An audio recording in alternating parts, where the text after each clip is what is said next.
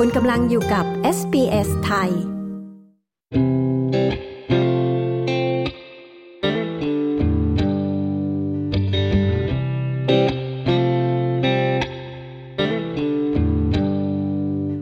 เดือนตุลาคมนะคะ เป็นเดือนของการรณรงค์เรื่องสุขภาพจิตในออสเตรเลีย SBS ไทยนะคะ ได้พูดคุยกับครูเมย์ อย่างครูสอนโยคะ ถึงผลดีของการเล่นโยคะ ทั้งกับร่างกายและจิตใจ และเคล็ดลับในการเลือกเล่นโยคะให้เหมาะกับคุณค่ะ ดิฉันชลดากรมยินดี SBS ไทยรายงานค่ะ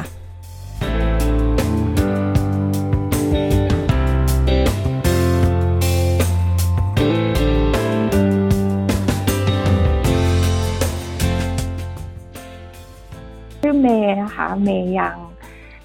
เป็นครูสอนโยคะอยู่ที่เมลเบิร์นออสเตรเลียค่ะ ค่ะ คุณเมย์เป็นครูสอนโยคะมานานหรือยังคะ เป็นครูสอนมาตั้งแต่ปีหนึ่งเก้านะคะก็ก็สักประมาณกี่ปีเก้าสิบสิบเอ็ดสิบสองก็ประมาณสี่ห้าปีสี่ปีค่ะ คุณครูเมย์ช่วยเล่าประวัติความเป็นมาในการในการมาเป็นครูสอนโยคะคร่าวๆให้ฟังหน่อยได้ไหมคะว่า เป็นยังไงมายังไงถึงมาเป็นครูสอนโยคะคะ ก็เริ่มแรกนะคะ ก็เริ่มจากตัวเองไปไปฝึกโยคะก่อน คือไปไปเข้าคลาสโยคะค่ะ แล้วก็แล้วก็ชอบ ก็เลยฝึกมาเรื่อยๆ แล้วก็วันหนึ่งก็มีคนชวนไปไปเทรนเป็นครู แล้วด้วยตัวเราเองเนี่ยก็พอฝึกไปเรื่อยๆเนี่ยเราก็มีความรู้สึกว่าเราอยากจะรู้จักกับการฝึกโยคะ หรือว่าการออกกำลังกายแบบนี้ให้มากยิ่งขึ้นนะคะ ก็เลยไปเทรนเป็นครูสอนนะคะ แล้วการเป็นครูสอนเนี่ยค่ะ ยากกว่าการเป็นคนที่แค่ฝึกโยคะยังไงคะ ก็จริงๆแล้วเนี่ยถ้าเป็นคนฝึกเนี่ย เราจะโฟกัสมาในเรื่องของของตัวเองมากกว่าใช่ไหมคะ เราจะทำยังไงให้เราพัฒนาตัวเองขึ้นเรื่อยๆ ไปในถึงจุดที่เราอยากจะเป็นหรือว่า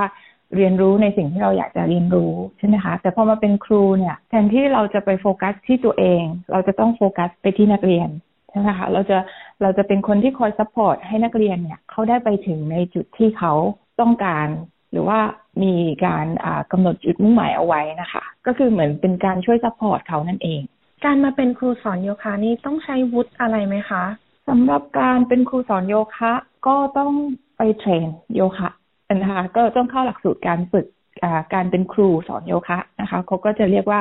โยคะ teacher training นะคะ minimum requirement สำหรับคนที่จะเป็นครูสอนโยคะ ก็ต้องไปเทรน เพื่อที่จะเป็นครูสอนโยคะ เนี่ยอย่างน้อย200ชั่วโมงค่ะอืมก็พอ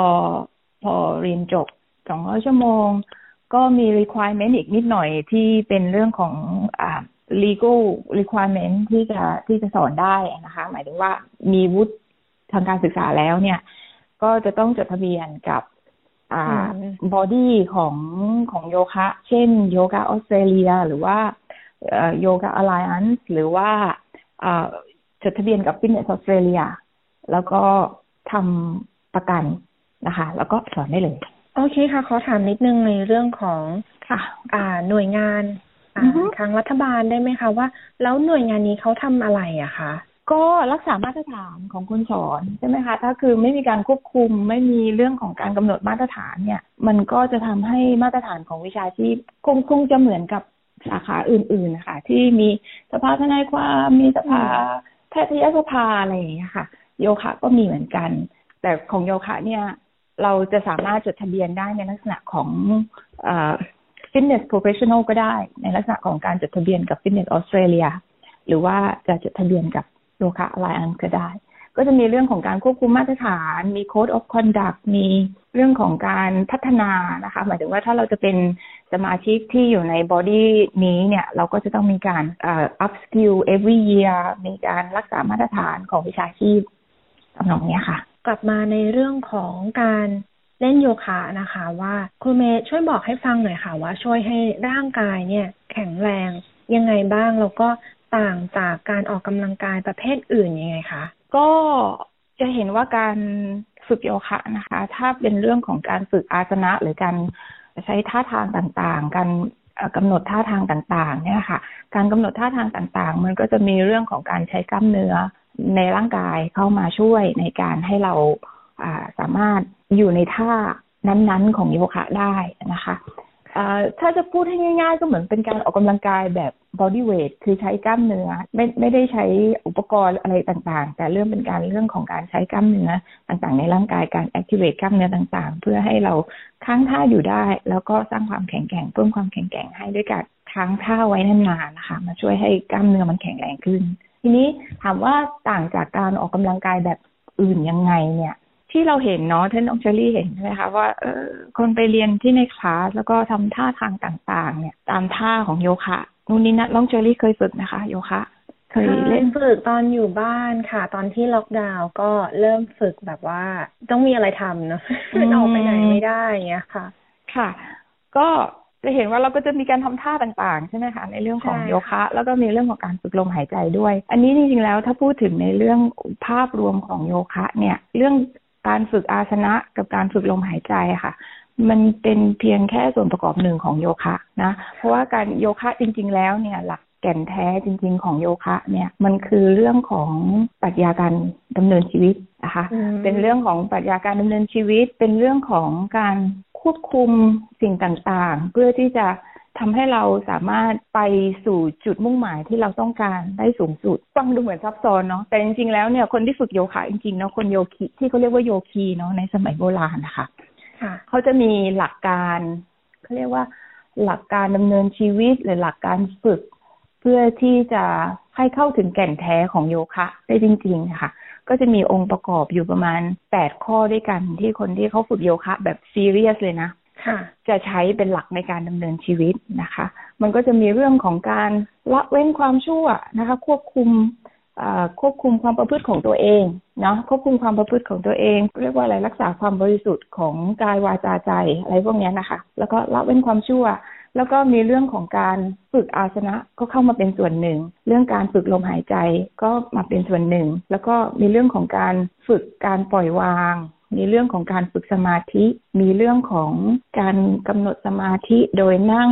สมาธิกำหนดลมหายใจเข้าออก อันนี้ก็เป็นส่วนประกอบหนึ่งนะคะ เพราะฉะนั้นแล้วเนี่ยจริง ๆ ถ้าพูดถึงโยคะ คนเข้าใจว่าเออต้องไปคลาสหรือว่าต้องไปเรียนกับครูแล้วก็ฝึกท่าอย่างเงี้ยจริงๆ อันนั้นเป็นแค่ส่วนประกอบ โยคะเนี่ยเริ่มแรกเดิมทีเดียวมันเริ่มมาจากเรื่องของการกำหนดลมหายใจแล้วก็การดำเนินชีวิตแค่นั้นเอง อืมอืมทราบนะคะ เนี่ยว่า จริงๆแล้วหัวใจหลักของการฝึกเล่นโยคะเนี่ยคือนะมีในเรื่องของปรัชญาการดำเนินชีวิตด้วยตรงนี้เนี่ยค่ะ ครูเมย์จะช่วยแนะนำคุณผู้ฟังได้ไหมคะว่าจะสามารถนำมาประยุกต์ใช้กับเรื่องของการฝึกจิตใจหรือว่าการเยียวยาจิตใจได้ยังไงบ้างคะ เอาง่ายๆเลยนะคะ เอาง่าย ๆเลยเนี่ย หลักการที่อยากจะเล่าให้ฟังวันนี้ก็คือ เวลาเราฝึกโยคะนะคะ มันจะมีเรื่องของการ self observation นะ self observation แล้วก็ self acceptance นะคะ ก็คือเรื่องของการสังเกต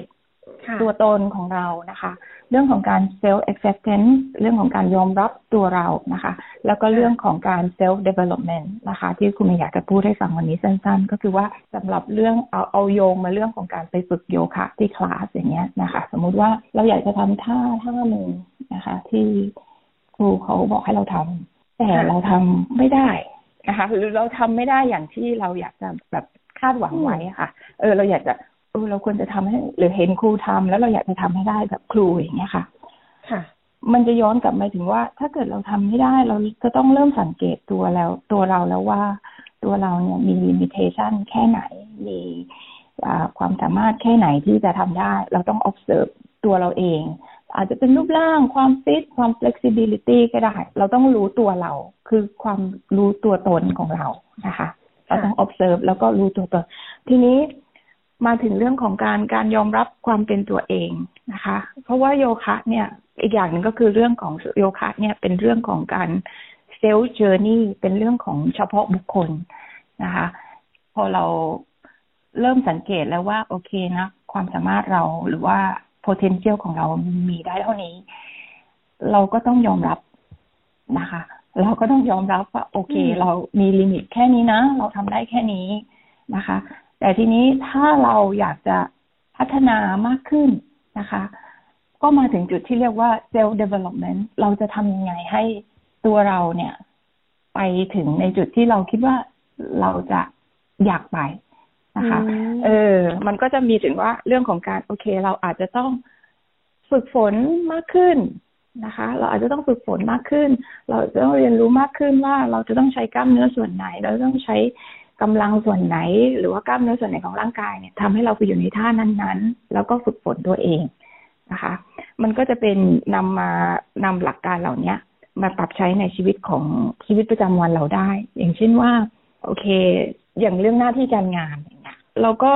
อาจจะดูในเรื่องของความสามารถที่เรามีนะคะ แล้วก็หางานที่เหมาะสมกับตัวเรานะคะ แล้วถ้าเกิดว่าเราคาดหวังอยากจะทำงานอะไรที่มันแบบเป็นงานในฝัน แต่ว่าความสามารถเรามีเท่านี้เราก็ต้องยอมรับใช่ไหมคะ แต่ว่าถ้าเกิดว่าเราคิดว่าเรายังไปต่อได้ มันก็จะมาถึงเรื่องของ self development ว่าเราจะพุท effort เข้าไปขนาดไหน ที่จะทำให้เราไปถึงในจุดที่เราที่เราอยากไป เรื่องของโยคะเนี่ย องค์รวมของโยคะ ไม่ใช่แค่เรื่องการฝึกท่าทางนะคะมันเป็นเรื่องของการ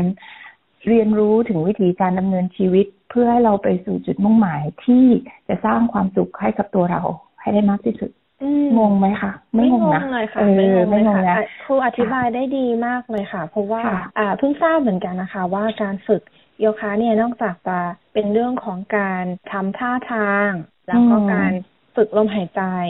มันยังมีเรื่องของปรัชญาที่ครูเมย์อธิบายมาเนี่ยค่ะรวมอยู่ด้วย เพราะจริง ๆ แล้วเนี่ยปรัชญานี้คิดว่าใช้ได้ในชีวิตประจำวันเลยนะคะ เวลาเราเจอปัญหาอะไรหรือว่าเวลาเรากลับมามองตัวเองหรือรีเฟล็กตัวเองยังไง ว่าเออตอนนี้เราจะยังไง เราก็มีการสังเกตแล้วก็ยอมรับแล้วก็การพัฒนาตัวเองเพื่อที่จะดูว่าเราจะไปทางไหนให้เรามันดีขึ้น ค่ะ ก็แล้วก็อีกอย่างหนึ่งที่เราจะไปโฟกัสกันนะน้องๆ หรือว่านักเรียนจะโฟกัสไปที่เรื่องอาสนะเรื่องการทำท่าทางต่างๆ ให้สวยงามอย่างเงี้ยจุดประสงค์ที่สร้างความแข็งแกร่งเนี่ย มันก็เป็นส่วนหนึ่งแต่มันไม่ใช่ทั้งหมดนะคะจริงๆแล้วเนี่ย การที่เราฝึกอาสนะสำหรับคนสำหรับโยคีที่เขาเรียกว่าโยคี หรือว่าคนที่เรียนรู้ศาสตร์ของโยคะอย่างจริงจังเนี่ยนะคะ การฝึกโยคะ การฝึกท่าทางต่างๆ เนี่ย มันเป็นเรื่องของการฝึกความอดทน นะคะไอ้เรื่องของความแข็งแกร่งอาจจะตามมาทีหลังนะแต่จริงๆแล้วเนี่ยมันเป็นเรื่องของจิตใจมากกว่า มันเป็นเรื่องของการฝึกความอดทน จะทนต่อการค้างท่าได้นานแค่ไหน จะทนต่อการอยู่ในท่าที่เรา uncomfortable นึกออกไหมคะมันจะมีท่าแบบฝืนธรรมชาติต่างๆนานา หรือว่าไอ้แค่นั่งสมาธิเฉยๆมันจะมีท่านั่งที่นั่งขัดสมาธิใช่ไหมคะแล้วก็กำหนดลมหายใจเข้าออก มันก็เป็นเรื่องของการฝึกความอดทน คือจะทน ที่จะอยู่ในตรงนี้ได้นานแค่ไหน แล้วจะมีโฟกัสได้นานแค่ไหนนะคะ เพราะว่าส่วนใหญ่คนเราพอสักพักก็จะเริ่มนึกถึงเรื่องนู้นเรื่องนี้เรื่องนี้เรื่องนั้นอะไรอย่างเงี้ยใช่ไหมคะอันนี้ก็เป็นเรื่องของความอดทนว่า เราจะมีความอดทนในการที่จะโฟกัสอยู่กับเรื่องเรื่องหนึ่งการกำหนดลมหายใจเข้าออก การรักษาโพสเจอร์นั่งให้หลังตรงอยู่ในสปายที่เป็นลักษณะของ neutral spine shoulders back หรืออะไรอย่างเงี้ย เป็นเรื่องของความอดทนนะคะ แล้วก็มันจะนำไปสู่เรื่องของปรัชญาชีวิตว่าโอเคนะ ถ้าอยู่มีความอดทนนะ อยู่จะสามารถนำชีวิตไปสู่ในจุดที่ที่เราคาดหวังที่เราอยากจะเป็นได้ มันก็จะมีเรื่องหลาย ๆ อย่างจริงๆมันเป็นเรื่องของการใช้ชีวิตมากกว่ามากกว่าการฝึกท่าทางนะคะ อืม อืมโอเคค่ะ อ่าเป็นความรู้ที่ดีมากเลยนะคะ ยังไงอยากให้คุณเมย์ช่วยให้คำแนะนำสำหรับคนที่อาจจะกำลังเพิ่งเริ่มเล่นหน่อยค่ะ ก็อยู่ที่ว่าจุดมุ่งหมายของเราคืออะไรนะคะ ทุกวันนี้คิดว่าคนแต่ละกลุ่ม แต่ละวัย แต่ละอาชีพนะคะ ผู้ชายผู้หญิงเด็กวัยรุ่น หรือคนสูงอายุ ก็มีจุดมุ่งหมายในการฝึกโยคะ หรือว่ามีมีความต้องการที่จะ ออกกำลังกายหรือว่าพัฒนาสุขภาพในแนวทางที่ต่างๆกันนะคะ ถ้าอยากจะฝึกในเรื่องของสมาธิเรื่องของโฟกัส มันก็จะมีการฝึกโยคะที่เรียกว่า meditative นะคะ มันก็จะเน้นไปเรื่องของการฝึกสมาธิการกำหนดลมหายใจเข้าออกนะคะ ถ้าสนใจเรื่องของการสร้างความแข็งแกร่งให้กับร่างกายเนี่ย แต่คนก็อาจจะ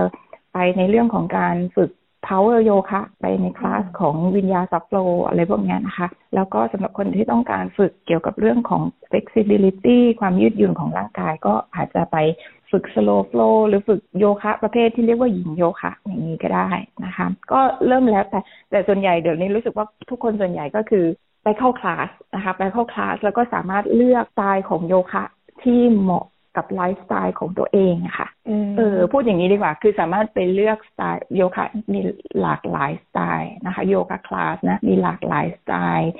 ให้เหมาะสำหรับแต่ละไลฟ์สไตล์หรือว่าแต่ละความต้องการของของคนที่อยากเรียนนะคะ ก็เลือกให้เหมาะสมกับตัวเองว่า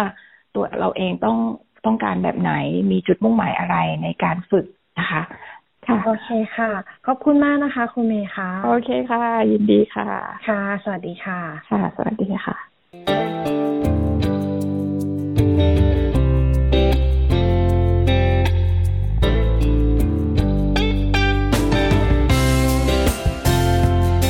ที่จบไปนั้นนะคะ เป็นบทสัมภาษณ์ของครูเมย์อย่างครูสอนโยคะที่เมืองเมลเบิร์น ออสเตรเลียค่ะ ดิฉันชลดากรมยินดี SBS ไทยรายงานค่ะ